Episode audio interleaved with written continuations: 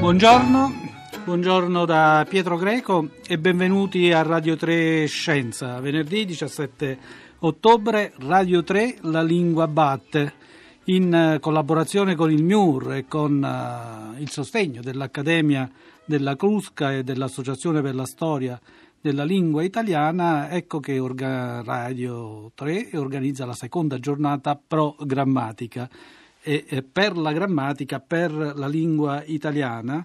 E oggi noi parleremo a Radio 3 Scienza sostanzialmente dei due punti dell'hashtag e della chiocciola, quindi di alcuni segni non convenzionali. Ricordo subito gli hashtag eh, della giornata programmatica ed è giornata programmatica appunto e l'altro è adotta un segno. Abbiamo con noi eh, Lucia Corbolande terminologa, oltre che blogger, sappiamo forse con più esattezza cos'è un blogger, meno cos'è un terminologo, ce lo spiegherà lei, e ci parla dalla ISIS Paolo Frisi eh, di eh, Milano. L'ISIS è una scuola eh, tecnica. Buongiorno Lucia Corbolante.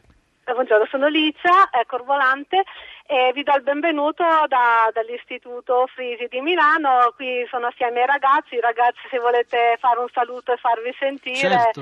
Eh, eh, e quindi Le... ecco, i ragazzi danno, danno, un saluto a tutti mh, mm, gli ascoltatori.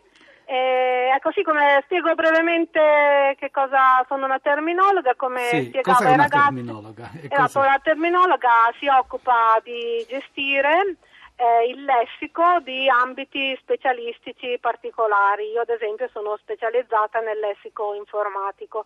Quindi eh, la terminologia mh, mm, è l'insieme delle parole eh, specializzate usate in un ambito specifico. Il terminologo si occupa di gestire la terminologia, quindi ad esempio di creare i glossari con eh, tutto il lessico di un ambito specifico, però si occupa anche di formazione primaria e formazione secondaria dei termini e mi spiego.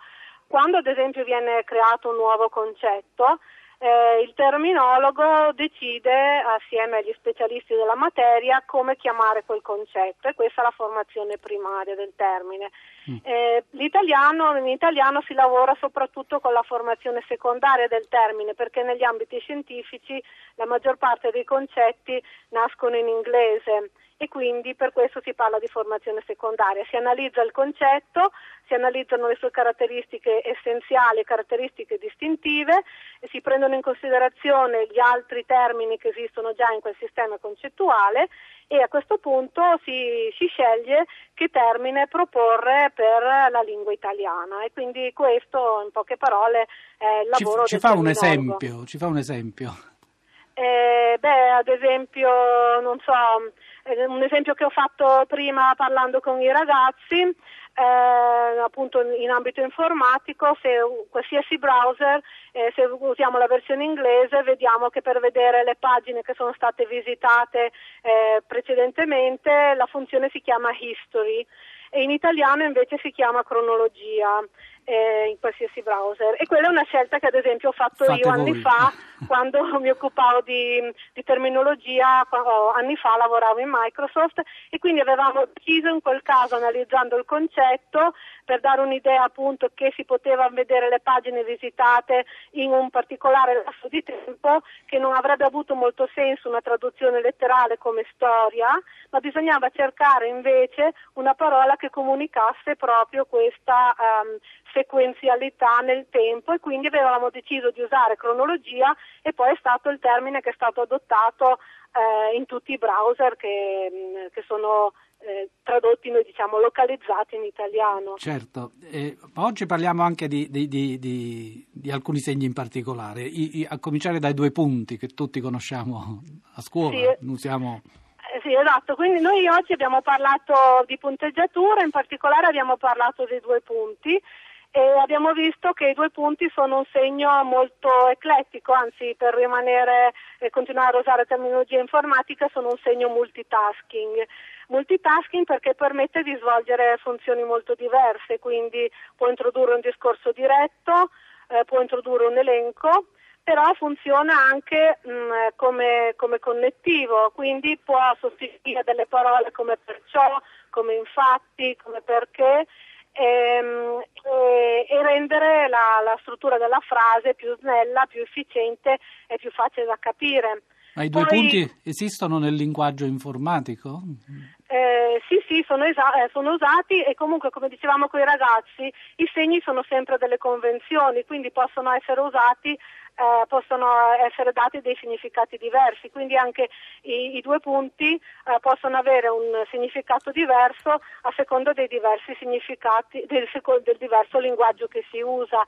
Ad esempio visto, possiamo vedere tutti che quando un indirizzo, un, tornando all'esempio del browser, eh, c'è HTTP e poi ci sono i, i, due punti, quindi il tipo di protocollo e poi dopo viene specificato l'indirizzo. Comunque noi eh, a proposito dei due, due, punti abbiamo visto che ha usi anche matematici e quindi è il simbolo del diviso, ma ehm, viene usato per indicare gli orari.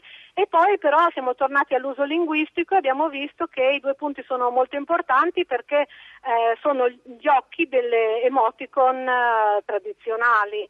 E quindi abbiamo giocato un po' con l'uso appunto dell'emoticon e vedere, eh, abbiamo visto eh, come tu, tu, tutte le possibilità che usano. Quindi un eh, segno molto, molto, eclettico, forse più sì. particolare è, è quest'altro simbolo, quest'altro segno, hashtag, no?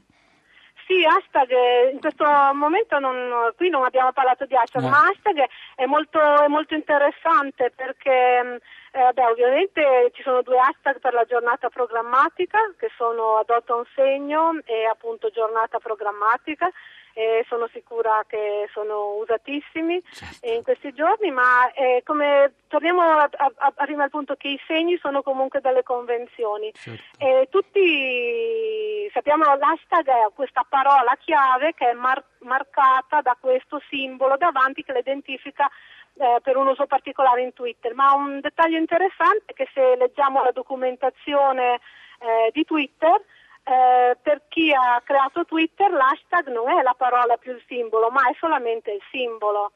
E invece la parola col simbolo in inglese si chiama hashtag word. Possiamo Quindi, dire che, che, questo è un simbolo emergente, perché mentre i due punti sono antichi, questo segno invece sì, è nuovo. È, è, è, un segno nuovo e anche, e anche, questo fa vedere che comunque anche ci possono essere delle differenze culturali ehm, legate all'uso dei simboli, perché eh, fino a, a, prima di, chiamiamola così, l'era informatica, eh, questo, il cancelletto era, era, poco usato, non è un, un, simbolo che in italiano veniva usato molto, mentre invece eh, in America era usatissimo perché è il simbolo associato alla, a pound, che quindi ha, ha un peso, un'unità di peso, e poi era molto, molto usato anche, anche, nei telefoni, addirittura in inglese ha, ha, ha molti nomi diversi. Quindi mm. penso che eh, l'inglese americano, ma non in quello britannico, è il simbolo ehm, per il numero. Se in inglese noi scriviamo N punto per indicare il numero, nell'inglese britannico NO punto,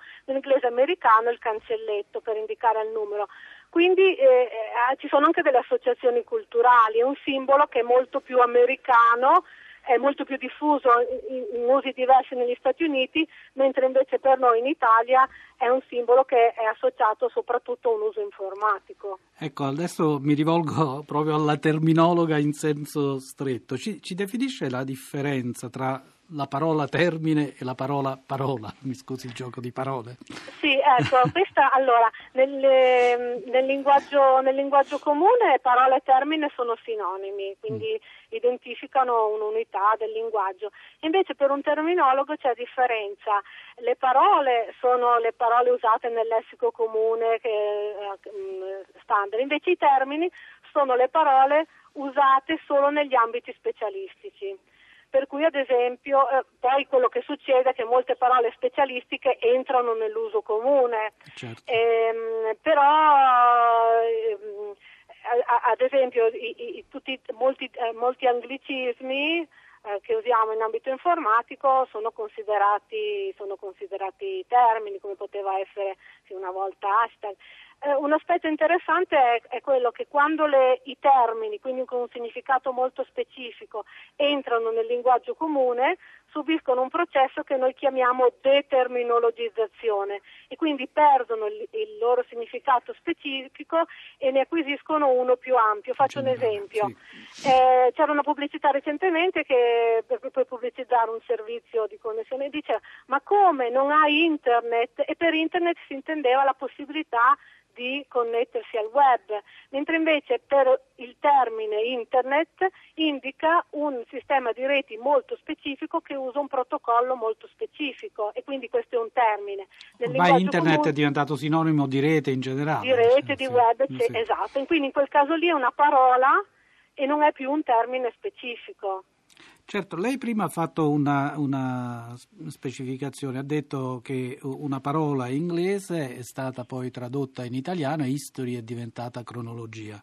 Ma sì. come mai ci sono tante parole inglesi che probabilmente potrebbero avere un corrispettivo in italiano e che non vengono utilizzate? Faccio riferimento, che so, al link, eh, coding, eccetera. Ecco, come, come lo tradurrebbe eh, lei? Allora, beh, su, su coding secondo me è interessante perché c'è proprio adesso c'è um, un'iniziativa proprio del MUR del, che, che, è legata alla Code Week, che è questa settimana della, del coding, chiamano loro, io la chiamerei la settimana della programmazione, perché secondo me usare coding è un po' un anglicismo ehm, inutile in questo, in questo, contesto? Beh, in italiano abbiamo un po' la mania degli anglicismi, forse perché non conosciamo abbastanza bene l'inglese e quindi attribuiamo agli anglicismi un significato specifico molto particolare che magari eh, non hanno nelle altre lingue. E, e poi dipende molto, lei prima mi chiedeva perché usiamo così tante parole inglesi, ad esempio link sì. anziché collegamento. Beh, nel caso di link è una parola molto più corta e quindi questo influisce. Eh, collega- eh, collegamento poi è una parola più anche ambigua, potrebbe avere altri significati, invece a link attribuiamo un significato che chiamiamo monosemico, quindi ha un unico significato. E poi dipende molto anche da come entra la terminologia tecnica in italiano.